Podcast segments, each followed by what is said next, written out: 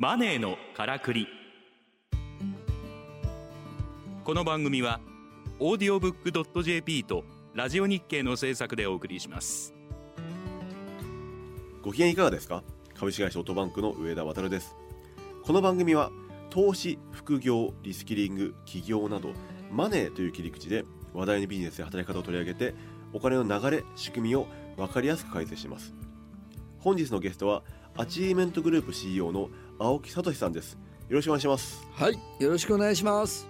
青木仁志さんはアチーブメント株式会社代表取締役会長兼社長。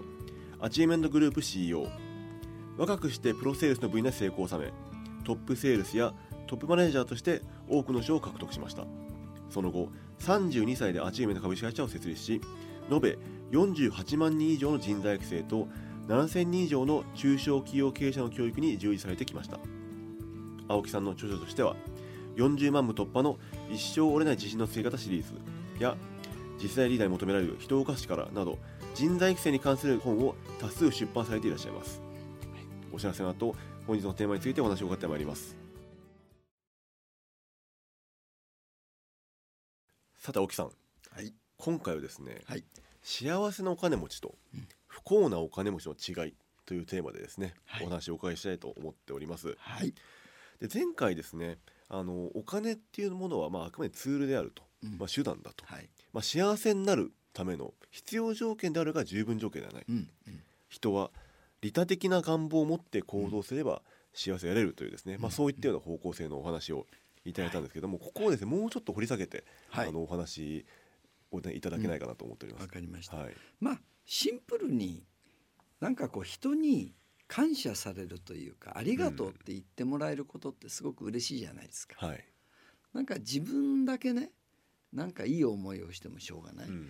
私ね昔面白いあの経営者を知ってましてね上海ガニをね、うん。そのシーズンになるとねもう中国から段ボールでねいっぱいねあのおがくずに入れたねうん。上海人が来てね私ねその社長の時に一回招待されたんですけど「おい青君これ上海ガニなんだよ。うん今日はね君にだけは特別食べさせる。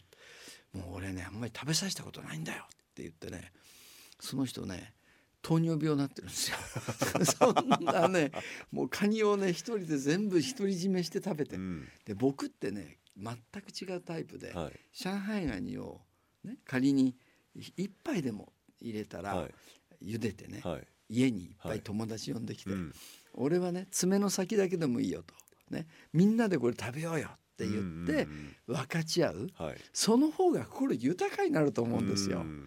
だからなんていうのかなその孤独にねうん。一人で美味しいものを食べるって言ってもその舌で味わう美味しさっていうよりも、心のこう喜びというかそっちの方が大切じゃないかなと、うん。まあ、急に今そのことを思い出したんですけど、はいだ僕ね本当に思うのはお金はやっぱり道具だなと。うん。うん、だからお金に支配されると本末転倒ということでね、うん。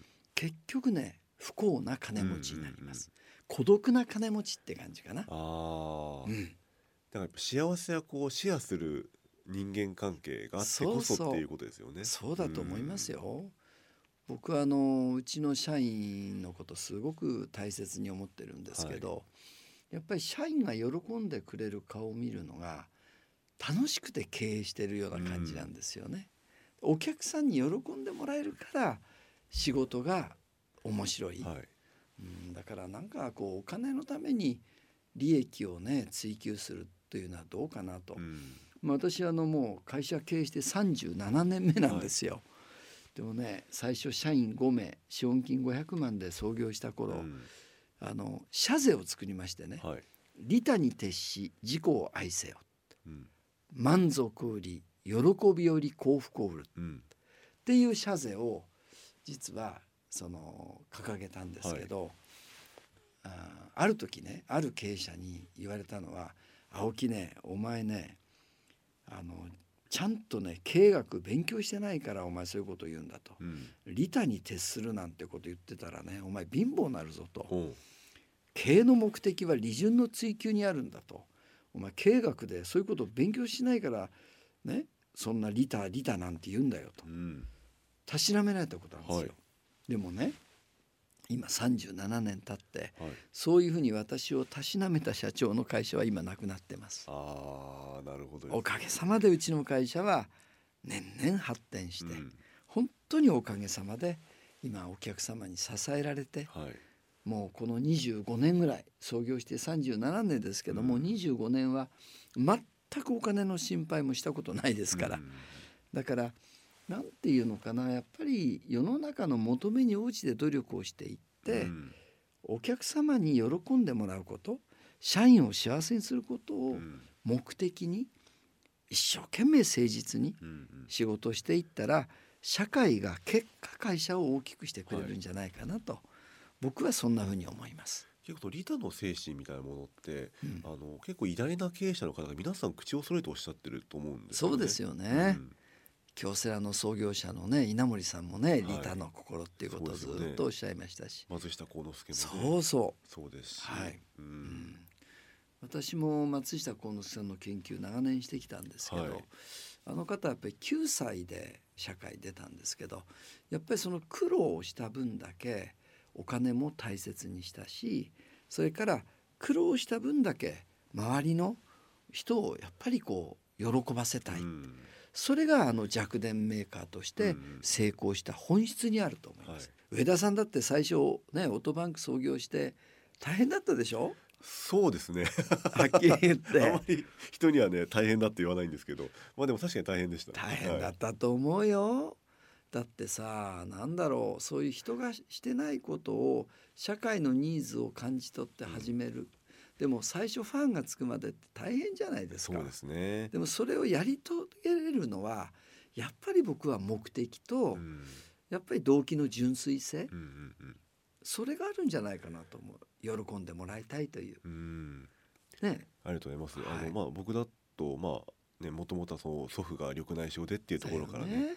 スタートしてますからまあ、結果ではその聞く文化が広がることによってその先にいる目が不自由な方とかにもこうお聞く文化オーディオブックが届いて本が読めるようになる社会を作りたいっていうところから、あの事業を始めたっていうところがやっぱりいいろんな出版社の方からご評価いただけて、まあ、それで今まで来れたっていうのはやっぱりありましたね。素晴らしいよねまあ僕もねはい、あのユーザーの一人ですしはい、そ。れからまあ僕の人生を変えた成功哲学。ナポレオンヒルのねね。オーディオブック版も扱ってもらってますから、はい、あと一生折れない自信の作り方い私の代表著書ですけど、おかげさまで。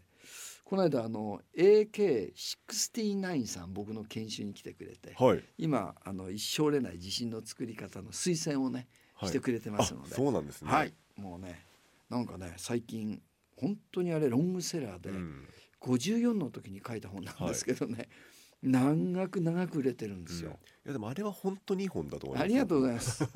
もう上田さんにもねオーディオブックにしていただいてますので、確か一番最初にオーディオブックにした本だと思いますあれ確かですよねはい、うんありがたいなと思います。いやだからなんだろうそのリスクを持ってね人の本をまだそこまで売れるかどうかある意味で未知のものでもやっぱりこれはきっと社会のためになるなという本を選んでオーディオブック化して地道に今までやってきたってすごいことだと思いますよ。ありがとうございます。うん、私は認めてますよ上田さんのこと。はい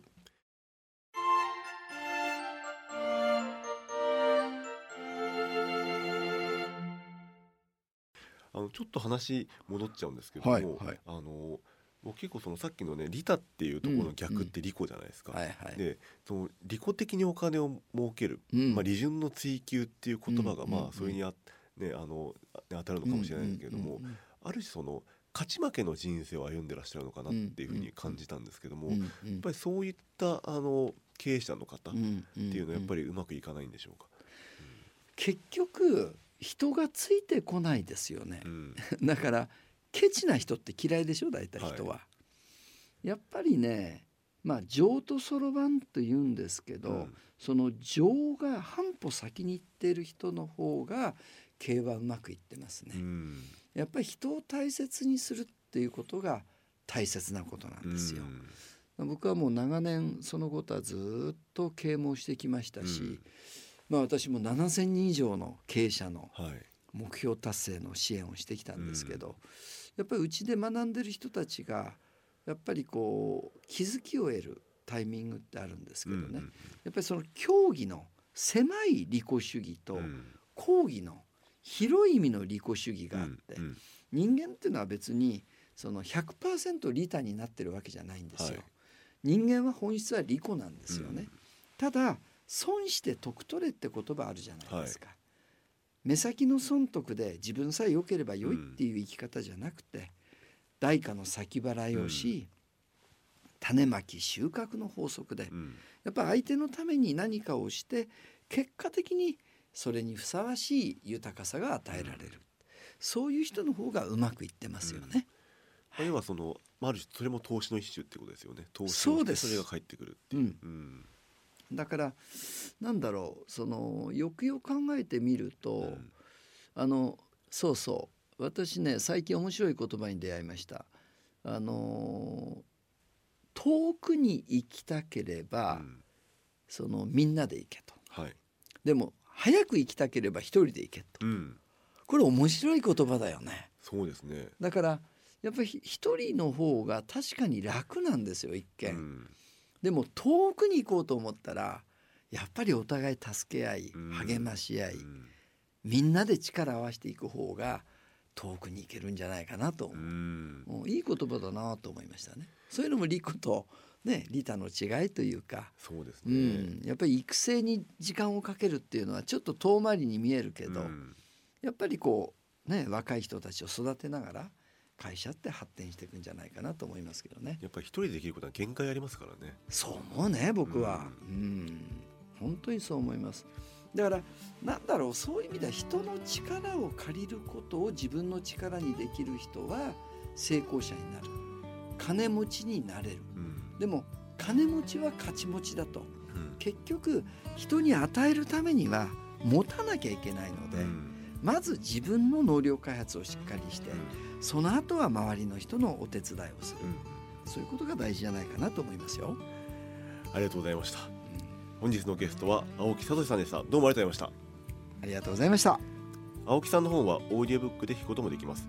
オーディオブック .jp と検索して記放題プランの無料体験を試してみてください。ラジオ日経マネーのからくりのサイトにもリンクを掲載しております